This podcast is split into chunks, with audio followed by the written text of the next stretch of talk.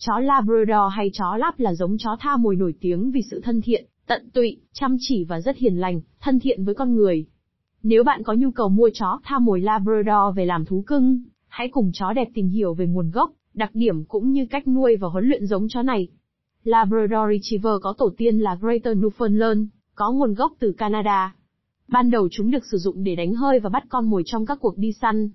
Trong thế kỷ 18 và 19, chó lắp rất được các thủy thủ trên tàu đánh cá ưa chuộng. Họ có thể giúp kéo lưới trên thuyền, thậm chí có thể nhảy xuống nước biển lạnh để lùa cá vào lưới và gỡ lưới. Trong những năm 1920 và 1930, chó lắp nhanh chóng trở thành vật nuôi phổ biến ở Hoa Kỳ, và hiện là giống chó được nuôi nhiều nhất trong các gia đình ở Mỹ.